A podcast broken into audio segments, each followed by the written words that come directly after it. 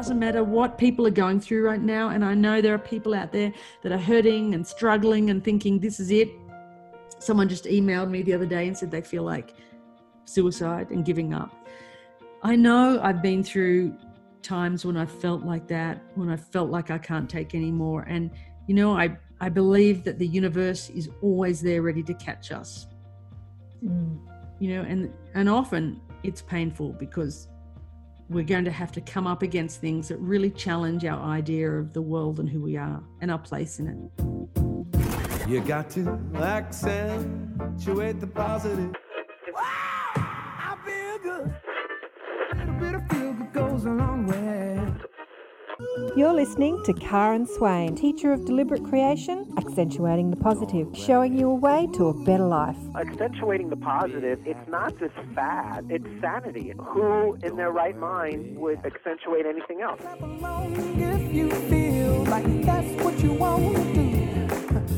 Yeah, the last 5-6 years have been incredible. Really beautiful. Amazing. Yeah. Well, let's talk about it. Okay, we are off and running. Hello and welcome to another show, Accentuating the Positive with Karen Swain. As always, a delight to be with you all again. And remember, if you enjoy the conversations, please share them with your friends and like and subscribe to whatever platform you're listening to, and spread the love. Now, I've got a beautiful friend. I have to call you friend. I feel like we're friends. We don't really know each other that well, but we're friends. Friend on today called Janine Shepherd. Welcome to the show. It's great to connect with you again, or reconnect. I know. So Janine and I had a chat for Sydney Radio 2012, so 8 years ago now. She has an amazing story. The reason I'm doing this with you today is one of my inner sanctum tribe posted your TED Talk in our group and said, oh my God, look at this amazing woman. And I'm like, oh, I know that amazing woman. I must catch up with you and see what you've been doing. Because 2012 was a different world. Things were happening. That was when I gave my TED Talk. And that was when you gave your TED Talk, in the States, which kind of went viral. It's an amazing TED Talk, and I think it's changed people's lives all over the world.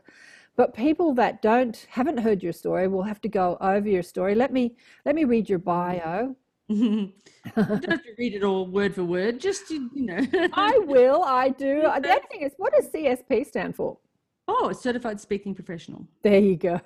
So that's what Janine is. Janine is a Certified Speaking Professional, was a former Australian champion skier headed to the Calgary Winter Olympics in 1988.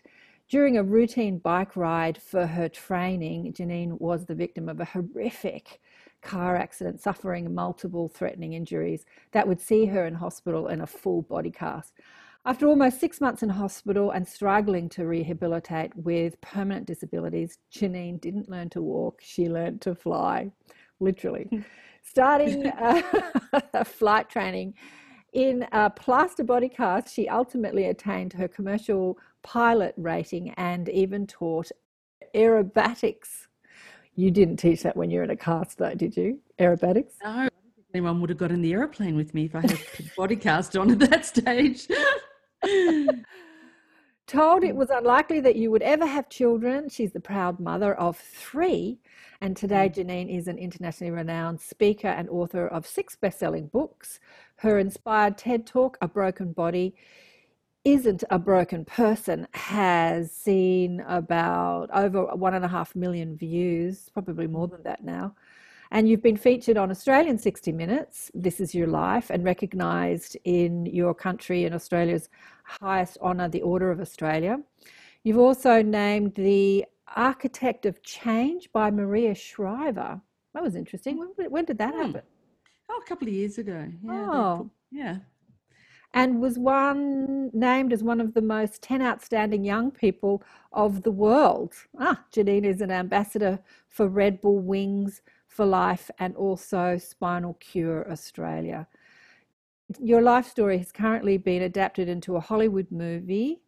Oh, it's being adapted into a Hollywood, but it's already been in a movie with... Well, many years ago was in Australia, but now it's been picked up in Hollywood, and we have 3 big producers working on it and a screenwriter. And yeah, I'm pretty excited about that. So they're going to do it all again.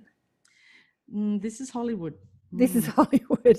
Yeah. And, you know, you've got a few books out, but you were just saying that the book that you want people to get is, and I'm just looking for it now, what's it called?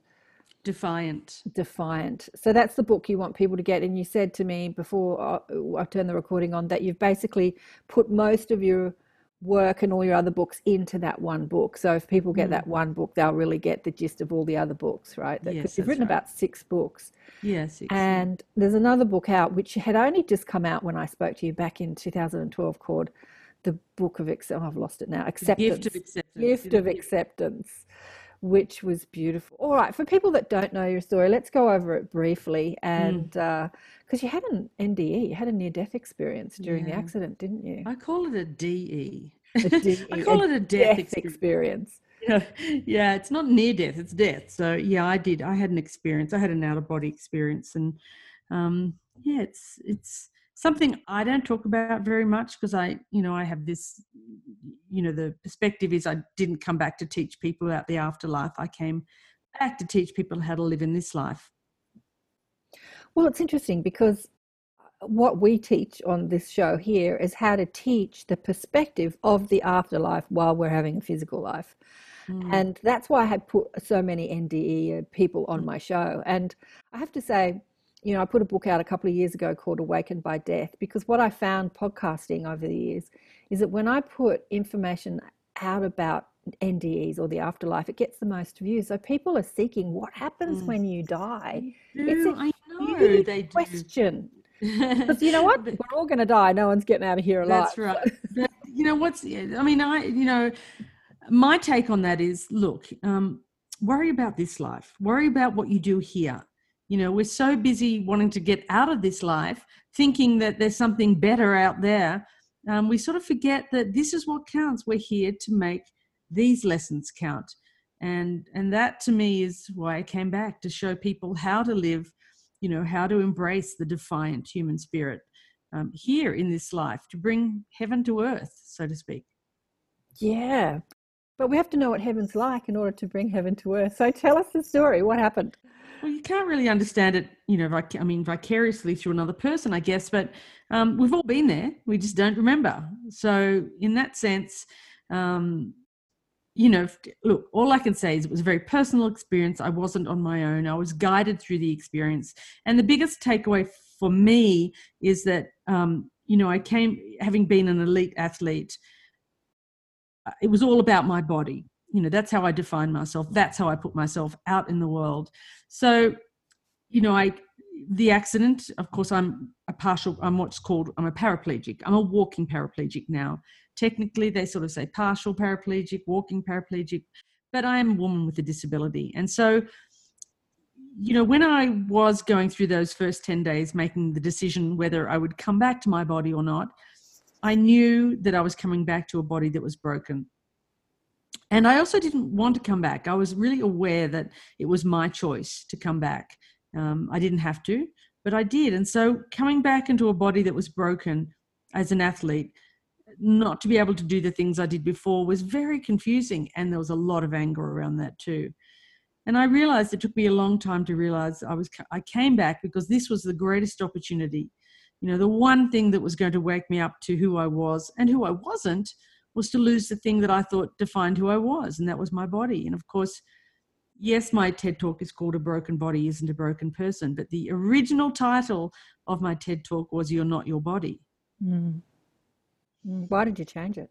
Why did they change it? Because they put it onto TED.com, and I guess they thought it was a little esoteric. They wanted to change it to something that probably was more easily tapped into by the collective. So they changed, mainstream. They changed the title, but either it doesn't really matter. I mean, the talk, it's been life-changing for me as well, because I've had so much incredible feedback, and of course, picked up in America, and the book published in America, the movie deal, and everything else. It's been quite an extraordinary experience. Darling one, it's been a journey. I remember when we met basically on the telephone for radio, and then we got on, we were chatting so much after the show that I met you in Barrel, because you were living down in Barrel then, and I think my brother was living down there too. Anyway, and we had a coffee, and you were all set to sort of fly to the, you know, fly to leave Australia and sort of conquer the world stage and spread the love, share the message. And I remember saying to you on the show, oh, I'll be seeing you on Oprah. Oprah doesn't do her show anymore, but she still does. Or Ellen. Have any of those people picked you up? Not yet, but not yet. As I said, it's you know, coming to America wasn't really something that I thought I would do. It was a call from the universe. You know, it was this is what I was meant to do. And you know, the reason I came to America was that after my TED Talk, I received an email, many emails from all around the world, and one in particular was from a man in India who wrote to me and said, you know, I've had an ailment for 19 years. I was considering suicide, and I saw your talk, and my life starts now. Pray for me. And I thought, this is it. You know, here I was ready to sort of wind down my speaking. I'd had so much more than just my accident. You know, my marriage had broken down. I was a single mum for 10 years with a disability. I lost my house because of the GFC, the financial crisis. You know, and there were every time I was thinking, why is this happening? What's going on here? And I've always been strengthened by this sort of resolve and belief that, you know, I came here and back to my body to show other people how to live, and how to live fully and fearlessly. And of course, after that email, I packed up everything, moved to America, not knowing anyone, not having any work, not knowing what am I doing? And, you know, as it turns out, it's been an extraordinary 5-6 years here, and life could not be any different. I thought I was coming for a year, by the way. Okay. Oh, that email sounds amazing. It was incredible. So tell us what's been happening. Well, I got a book deal. I didn't have any work at the time. And of course, I ended up meeting my soulmate, and we have been married now for quite a few years. We actually got married a couple of years ago in Kenya. Okay. So I want to hear all the details, please. Come on. Yeah. So where did you meet him? What were you doing? He actually wrote me an email when I was in Australia. He was writing a documentary on a boy with a disability, and he'd written to me to say, you know, would you mind if we interviewed you for this documentary? And, you know, he signed off Blue Skies and Tailwinds, and I thought, oh, maybe he's a pilot. Mm-hmm. Of course he is, and lives in Wyoming, where I am now. It's crazy. I didn't even know where that was. And I just had this feeling. I knew in my heart something special is happening here. Mm-hmm. And, you know, I'd been single for 10 years, raising 3 kids. So I came to America. So I wrote back. We had a couple of emails, and that was it, because I was in Australia, not planning at that point to move. And as things unfolded, I ended up moving and living in California in a little sort of wooden cabin with nothing, a bed, a table. You know, I'd lost everything. I thought, what is happening in my life? Again, just really surrendering and trusting that it was going to be okay. Mm-hmm. And one day I opened my computer, and there was this email, and it said, yikes, it's been 2 years since we've connected. And I thought, oh yeah, that's the Blue Skies and Tailwinds guy. And, you know, I'm going to fast forward, but we ended up, I knew this was something happening. This was something special. And we did end up meeting, and of course fell in love, and had this incredibly deep soul connection that I'd never had with anyone before. It was things in our life that were, you know, our paths were going in and out, and, you know, sort of similarities in everything about us, really. We're like yin and yang.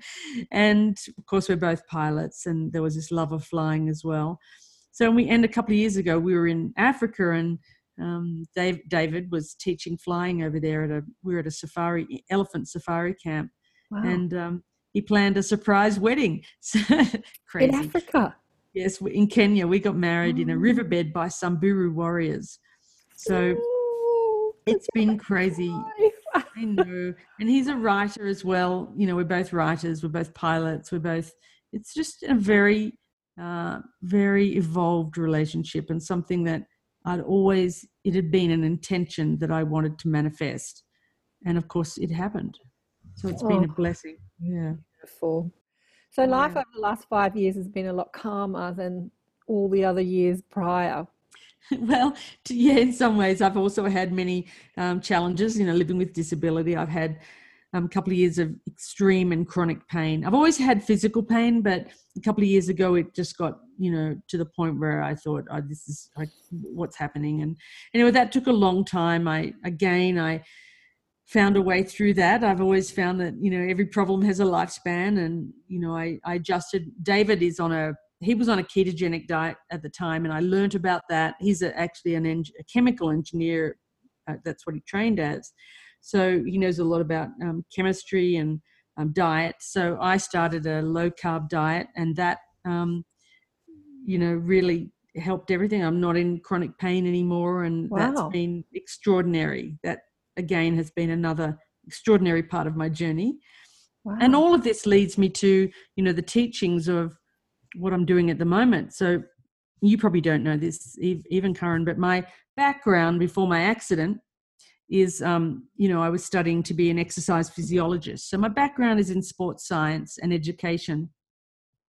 And really, I've spent the entire time since my accident asking myself, how have I done what I've done, and how can I help other people overcome adversity, setback, loss, all the things that we go through. So I've put all of that teaching into I created the School for Resilience, and we're just about to launch our first course, which has taken years. It's called Build Your Unshakable Core. And they're unique teachings that, based on, what we call 5 foundation and 12 key steps, everything from, scientific principles to spiritual principles of things like acceptance, forgiveness, compassion, gratitude, just to help people, because I realized that, let's face it, life is tough. Life is uncertain, and we need a certain set of tools to get through these, to handle the curveballs that come our way. Absolutely. You're somebody that sort of straddling the worlds, because you speak about resilience and success. You get a lot of people that want to talk to you about, how do we achieve and become successful and resilient in life? And yet you're also bringing that spiritual message of, bringing heaven to earth. How do you do that? I'd like to think, because I'm very esoteric, as you say, the conversations we have is about our multidimensionalism, spirit guides, psychic ability, deliberate creation, heaven and all the different realms, all that stuff. So I'm very entrenched in the esoteric conversation. Once I came off community radio, I'm like, yay, I'm just going to talk about what I want to talk about. I'm not going to pander to a mainstream audience. So the audience can find me instead of me reaching out to find the audience. But you're straddling these worlds. How do people kind of digest your spiritual principles, or do you just keep it very digestible in your vernacular? Well, it depends on, if I'm standing on a stage speaking to, IBM or Google or Facebook, although I'm very open and very honest, and it's very much like my TED Talk. Like, I'm not standing on stage telling people you can do whatever you want, but in a way we can. What I'm saying is, life is tough. But when we change our perspective and we realize that life is tough, well, then we can roll up our sleeves and get on with solving our problems. So I give people very practical tools to deal with the challenges in life. I'm very much into living a values-based life. We all need goals, but what we need to do is sort out what our core values are and align our goals with our values. I teach people a lot of the skills and the tools that I have from my background. I'm a positive psychology coach. I'm very much into neuroplasticity and neuroscience and those sort of things. So I try to break those down into really tangible, or distill those key teachings into lessons and tools that people can use every day in their life. And, I have a lot of practices in my life, from, mindfulness practices to meditation practices to, moving my body, because I'm a woman with disability, so I need to move my body. Life's a challenge. We need lots of tools in our resilience toolkit. And I think resilience is probably the most important skill we need, because life is tough. And resilience isn't, I'm going to get everything I want in life, but in a funny sort of a twist, it's, I want everything that I get, because I know I can handle it. Mm-hmm. So it's about realizing that we all have everything we need inside us to handle whatever curveballs come our way. Mm-hmm. Mm-hmm.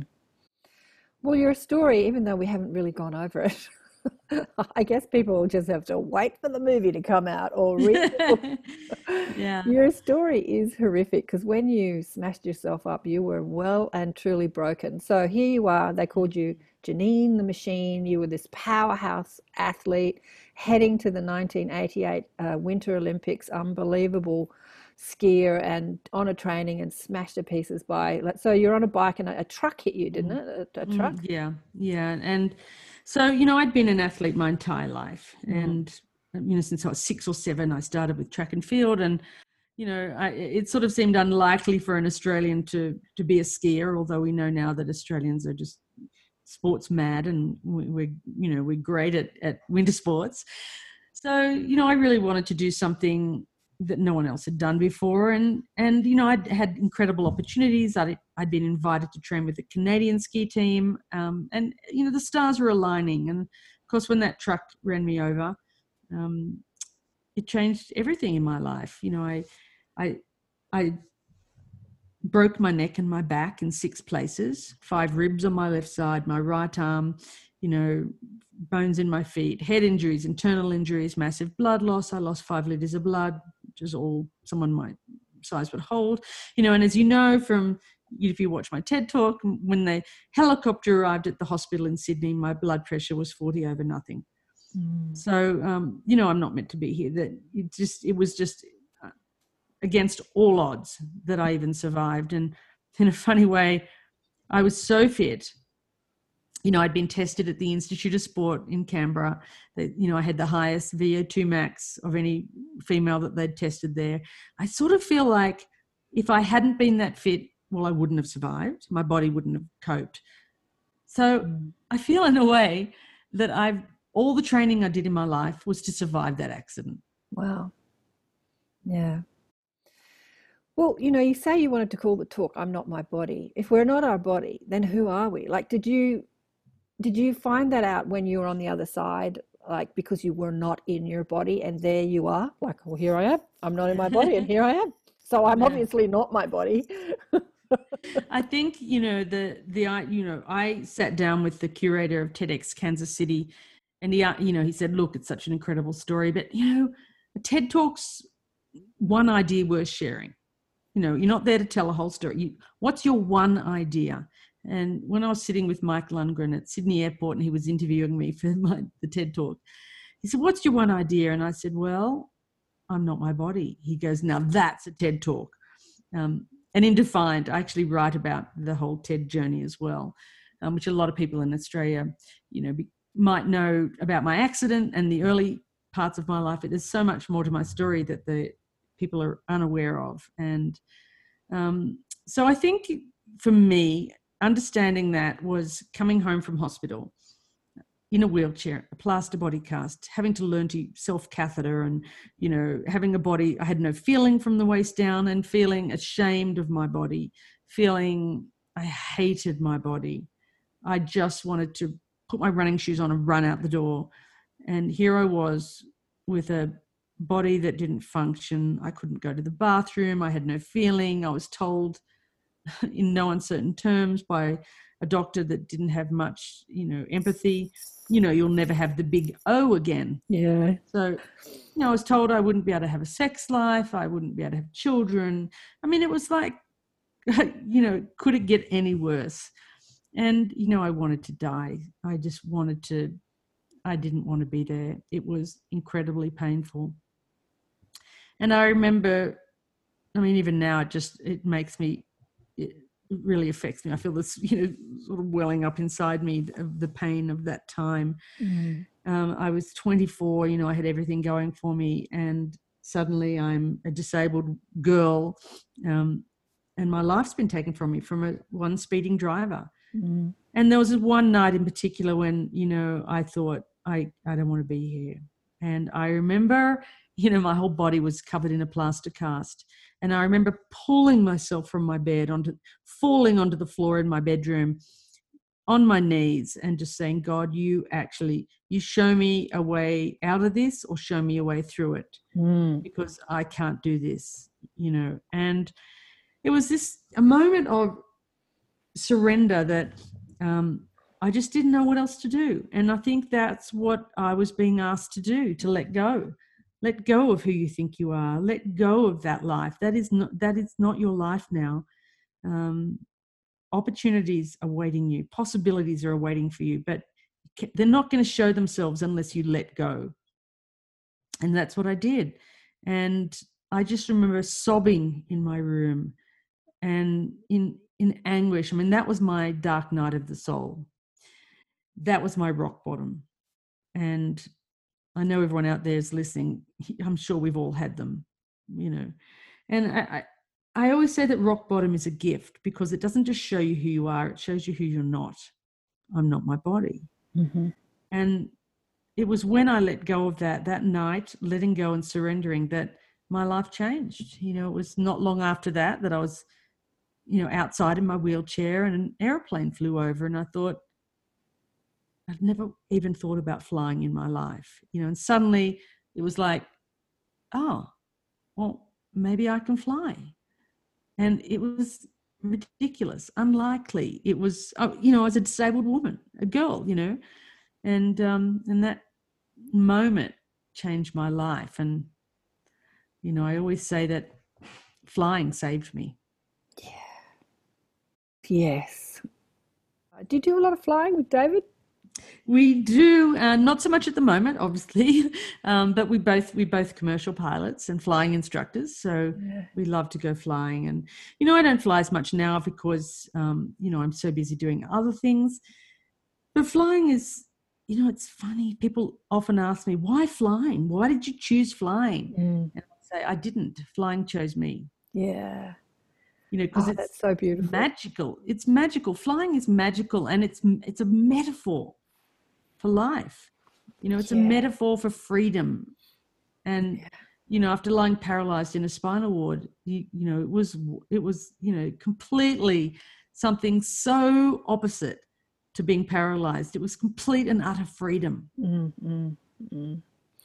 You know, last time we spoke about Richard Bach, who you and I both adore, the author Richard Bach, who I must have spoken to him before I spoke to you, or I had him on radio.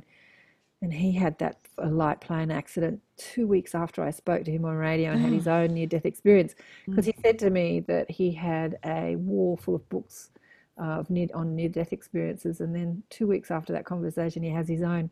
I've reached out to him a couple of times since then, must have been 8 years ago, and said, are you ready to talk again? And he's gone, no. Maybe one day before he leaves the planet. But flying, look, I think, just going back to letting go, I think that's so key, because during this time of COVID, there are so many of us that are having to let go of who we thought we are, because so many people have lost their jobs, like millions and millions and millions of people have lost their jobs. And so they're, you know, because they've shut down everything, which I think is probably, you know, that's a bigger story than the sickness story or the virus story. Apart from the mainstream media, I don't know anyone that's, you know, actually been sick or had the virus. But the story really is the shift in our world, and people being asked to let go of an old way of who they thought they were, and who we think we are in the world. Who we think we are in the world, like we are not our jobs or our body or our careers. Or our relationships. So if we are not, who do you think we are? We are the defiant human spirit. The defiant human spirit. And, you know, the funny thing is, when I decided to call my book Defiant, actually it was given to me by Bruna Papandrea. She's an Australian producer, and she said, you know what, I had to find a name for my new book. And she said, Defiant, because you're defiant. And I thought, oh, well, I love that. And then you know, just after that, I was contacted by the Viktor Frankl Institute, who wrote to me to say, we were having a big conference in Russia, and we want to show your TED Talk. And the title of the conference, or the piece that they wanted to, you know, showcase my story, was The Defiant Human Spirit. And I thought, and I just picked the name Defiant. And I thought, again, this happens to me all the time. These things just happen, and I'm like, thank you, universe. And of course Viktor Frankl actually talks about the defiant human spirit, and it's the force in us. And in my TED Talk, I talk about this pilot light that was burning inside me, the one that kept me going to the flying school, even though I was disabled, even though I was using a catheter, even though there were guys there flying who were laughing at me and thinking she'll never do it. It's that force inside us that keeps us moving forward. That is the defiant human spirit. That's when we listen to that inner voice. That's who we are. Mm-hmm. And, Beautiful. It doesn't matter what people are going through right now. And I know there are people out there that are hurting and struggling and thinking this is it. Someone just emailed me the other day and said they feel like suicide and giving up. I know I've been through times when I felt like that, when I felt like I can't take anymore. And, I believe that the universe is always there ready to catch us, and often it's painful because we're going to have to come up against things that really challenge our idea of the world and who we are and our place in it. Mm. Mm. Absolutely. Wow, absolutely. Your story reminds me, after I spoke to you in 2012, I spoke to another woman, I can't remember when, probably about 5 or 6 years ago, Nancy Rhines, who was a scientist and an atheist. Oh, right, interesting. A staunch atheist. And right. She was on a bike and she was hit by a small truck, like a ute, and dragged under the truck. And like you, her story is quite similar. Like you, she was broken. I think she said she broke 25 bones in her body multiply, like she was just smashed to smithereens. And like you, her healing was really, like when she came out of the hospital, her healing was really speedy. But the part of her story that was so fascinating was that she found herself in this heavenly realm speaking to a spirit guide who called herself Mary, and everyone says, was it Mother Mary? Was it Mary Magdalene? She said it was a spirit guide, and she gave herself the name of Mary. And she said to Nancy, I want you to tell people about heaven. I want you to go back and tell people, I'm going to teach you. And I want you to go back, and here's an atheist that comes out of this new experience that now has to teach people about heaven. It was a complete 180 degree shift for her. Did something like that happen to you when you were on the other side as well? Well, I had an experience that, when I got home from hospital, I read a lot of books on NDEs because I couldn't reconcile my experience with other people's. I didn't go down a tunnel. Right. I didn't see the white light. I remember I went to a medium, and I remember saying to someone that I'd gone to a lot, and I remember saying, well, why didn't I go down the tunnel? And funnily enough, she goes, because you were too impatient. And I was like, yeah, that makes sense. That's pretty much me.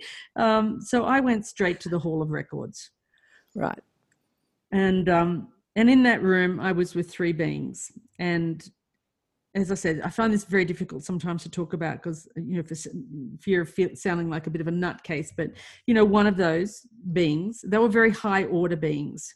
And they were in black, which always confused me too, until I realized that was actually symbolic of, where I was. And I was in a room that was like a library, books all around me.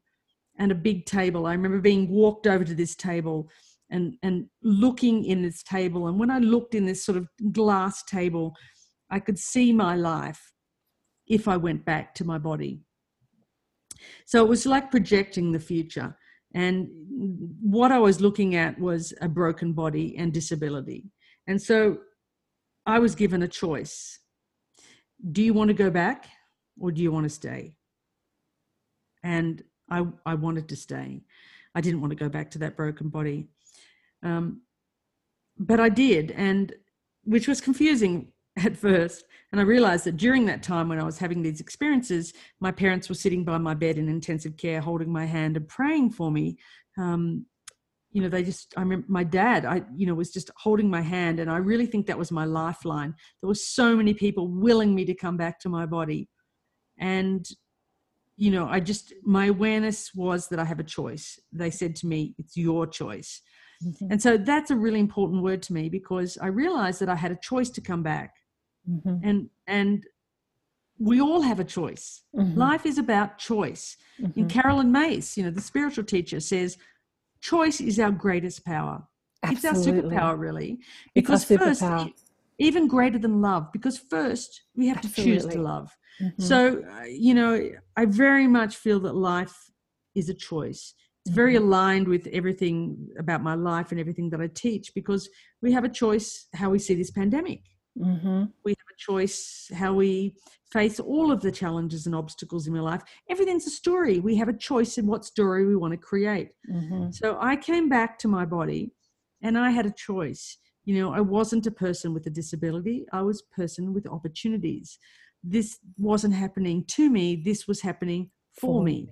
So, you know, all of those things, I got to create the story of my life, one that was uplifting and inspiring. And mm-hmm. I learned that from that time out of my body. This is your choice. So, yeah, I didn't have the same NDE as other people. I didn't see the white light. As I said, I was too impatient. Straight to the Hall of Records. Well, I have to tell you, Janine, most of the people I've had on the show that have had NDEs don't do the white light thing either. Mm. There's something about the white light thing that's a different... Look, it depends on the consciousness in which you leave this earth, what you will experience. So, you know, the white light thing is kind of like giving us an experience of traveling from one realm to the next. It's like being on an airplane and traveling. It's like gives us that experience of moving, whereas... Heaven and earth is one space. It's just a different octave of frequency, really. And so the true reality is that we don't go anywhere. We just shift vibration and we're there. So we can do that in meditation, or we can do that by being hit by a truck or leaving our body. You know, like and so it's a different story, the white light thing. And it's funny that most of the people I've spoken to don't have the white light tunnel. It's just like they can sometimes have that experience of being out of the body and looking down on the body, but mostly it's just like in your body one minute, talking to beings on the other side the next, which I think is probably what happened to you, right? Yeah, you know, because when looking back, and there was, you know, I know that as a teenager I had a lot of out of body experiences, right, that were inexplicable, you know, right. Waking up and being somewhere in the middle of the night, not being home in bed, you know, sort of astral travel type of experiences. So I think I've had this sort of connection my entire life, and right. You know, ever since my accident, I, you know, I've had many experiences of sort of inexplicable but magical experiences. You know, after my accident, when I was home, you know, I went through a series of nightmares, and I used to have these. This one nightmare was, you know, I was falling and I'd just wake up all the time just before I'd hit the ground. And I remember waking up once on one experience, you know, sort of waking up and looking at the end of my bed, and there was an angel at the end of my bed, and the message was, "Where you're okay, we're looking after you." And, you know, then I went through a series of dreams where I had this hands reaching into my chest and pulling out my heart. And the message was, you know, it's this sort of heart surgery, you know, where we're transforming your heart for a different life, where my life before the accident was all about me. I was an athlete. That's what it's me. And then the transformation came, you know, that I realized that my life was not about me. It was all about everybody else. And that's one of the many lessons, you know, from my TED Talk, the story of the straws. And that's what we're all going through now, this great shift in consciousness where, you know, I don't know how we're going to come out of this, but I hope that it's going to be a kinder and more compassionate world. I hope it's going to be a world where people realize that we are so connected. We all, you know, we all need each other. And I think that's such an important message. It's been, you know, what I've lived through my entire life ever since, you know, that fateful day. As you're speaking, I've got I have a friend that died. When did she die? Anyway, she's here. I don't know why she's here, but she's here listening to you, which is really I haven't thought about her for ages, but here she is. Oh, beautiful. I'll have a chat with her after I hang up with you. It's interesting why she's here. I haven't seen her for ages. How did she die? How did she pass? She killed herself. But she had she wasn't an athlete, but she had, anyway, she's just listening to your message. So because she knows, you know, it's painful. Life is incredibly painful, but it's also rich. You know, it's both. It's the paradox of life, you know, and And I know that it, you know, there are a lot of people thinking of that right now. You know, somebody just emailed me, as I said the other day. And, you know, I just hope that we can, that the people in, you know, leadership roles right now do the right thing, because we need to reach out and help the people that need help right now.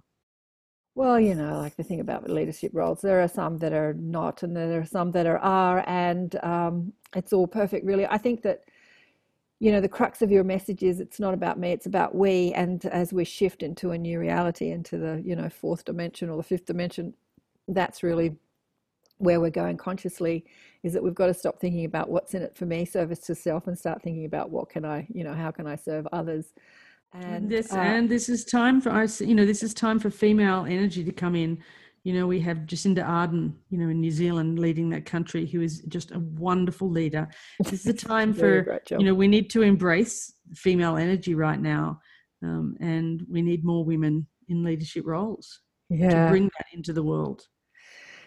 Who was I speaking to recently? I can't remember who. I think it was Michael Tamora. And he said that the person that'll change the political landscape of the States will be a woman, the person that gets into power. So I don't know who that was. I don't think he knew who that was either. And I'm like, yes. I think he said that in our Inner Sanctum group. And we've got a lot of women in the group, and we all went, yes. Well, wouldn't we love it? Wouldn't we love Michelle Obama to stand? But, you know, she's not going to. But, yeah, it's, you know, we need Michelle. Yeah. Women's empowerment. So you said you're doing some work with women. Do you want to talk about that quickly? Well, yeah. I mean, I just went to Istanbul before the lockdown, spoke for a UN women event for International Women's Day, and you know, I've got 3 children. You know, they said I wouldn't have any. I've got 2 very strong girls. I've got a son and 2 girls, and you know, I want to be able to lend my voice to, you know, help the, you know, this pandemic that's going on around the world, you know, the women's struggle around the world, which is prolific. You know, women's rights are human rights, and we need to end violence against women. We need to end poverty for women. We need women to be educated. And, you know, I'm sort of, this is my calling now. You know, this is the sort of the next step, is to sort of say, okay, universe, you know, where do you need me to go in this respect? How do I help women? So that's the plan, to help impoverished or women that are downtrodden women. What was I going to say? So the kids, but you're still in Australia? Yeah, I've got 3 amazing kids. I've got Annabelle's, she worked at Google, studied psychology. She created a STEM, you know, for game and book for young girls, worked at a neuroscience lab. So she's a scientist. I've got Charlotte, who's 25, and she's a doctor in Bendigo. She's worked in emergency room registrar down there, working, you know, to stem COVID, which Australia's done so well with. And my son is finishing his last year in engineering. So they're all in the sciences. Oh, wow. And do you think that was because of your story? They were influenced because of your story? I think they've all, in somehow, particularly Charlotte, I think she went into medicine because she has a mum with a disability. Right. Yeah. They're very empathic, caring children. They understand, you know, the story. My story, of course, has affected them because they've grown up with it. Yeah. And they've seen me. They're very resilient. They've seen their mum fall down and get up so many times that it's sort of second nature for them. Yeah, that's beautiful. Well, let's hope they're a part of the third wave. You know, I had a conversation with Susie Hansen, who is a dual soul. She's like an ET soul and human soul. And she talked about the 3 waves of volunteers that came to Earth to be a part of the shift. And she said the third wavers are people that don't necessarily have conversations about spirituality.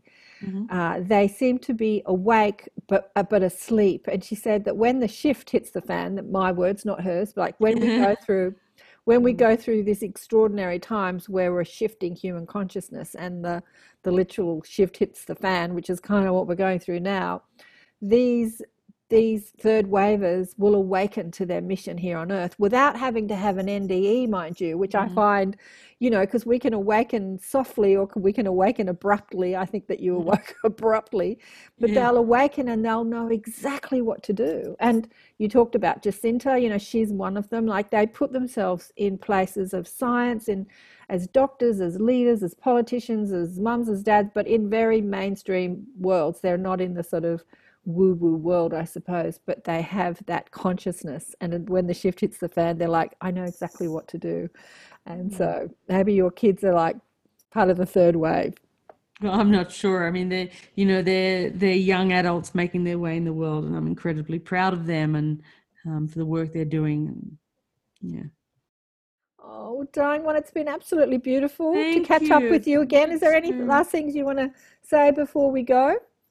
No. Well, of course, if anyone out there is struggling right now, please go to my website. I've got a lot of free things there that they can use. There's a quiz, a resilience quiz, some free tools, called the course we're launching, which we're launching at a price which doesn't even cover the cost of hosting it. And if anyone does want to come, I'd love to give you a code that you can offer to your people so they can get 20% off the course. And we're also going to offer them 2 for 1. So basically, if they bring a friend along, it's going to cost them $45 or something just to do this 6-week course.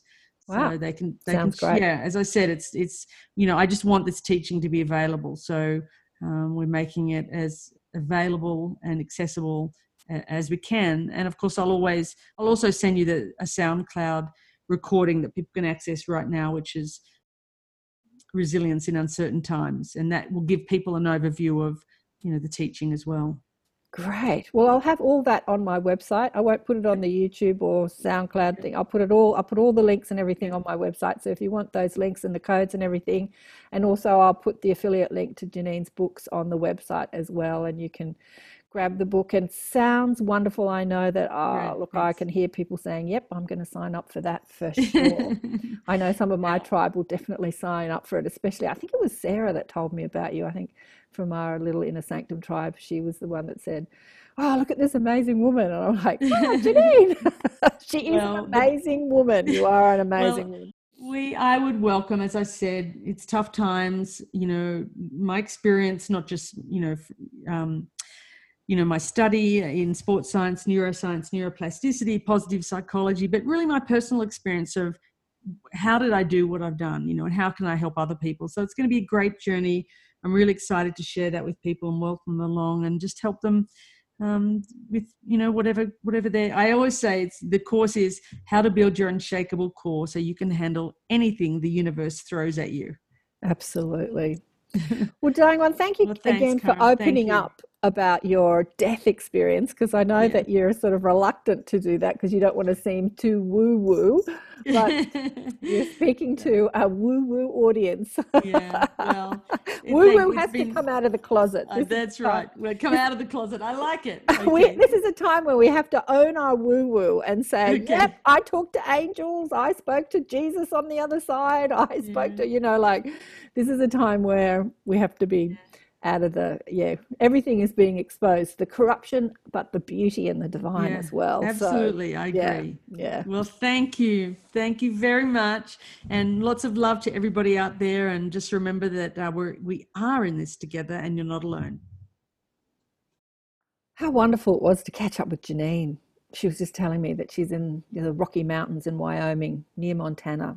I really don't know anything about the states, but surrounded by mountains, and it sounds beautiful. She's got these little cabins, and it was so lovely to catch up with her. So since I spoke to her last, she's met the man of a dream. She's living in another country. She's, got married in Africa. Wow. How magical life can be. Even after she says life's tough, life can be tough, but life can also be magical. I really believe that life does not have to be so like Janine's my age, we're the same age, late 50s. And I think for our generation, the wake-up process was a tough process. And, we do teach resilience. But I think for the younger generations, they're waking up so much easier. They're having ayahuasca ceremonies, getting together and loving each other and having these epiphanies. And it's just an easier ride for them in their awakening process, in their activation process, in their remembering why they're here on earth. We come into these beautiful flesh suits, these beautiful human forms, and we get taught that it's all about us, right? What are you going to do when you wake up? What are you going to be when you grow up? And And we're taught to focus purely on our wants and our needs, and then we wake up to, actually, maybe I'm here not just for me and what my ego wants, maybe I'm here to serve humanity. And I hope that that can be a gentler ride for most people. But, you know, the thing about having traumatic wake-up journeys is that it makes for a unbelievable story to help others wake up from their drama, and to not see the drama as happening to them, but happening for them. So yeah, there's many people like Janine and Nancy who have had these terrible, horrific car accidents, and seen that, you know, life it can be beautiful even in its tragedy. Last time I spoke to Janine, I remember the last thing she said.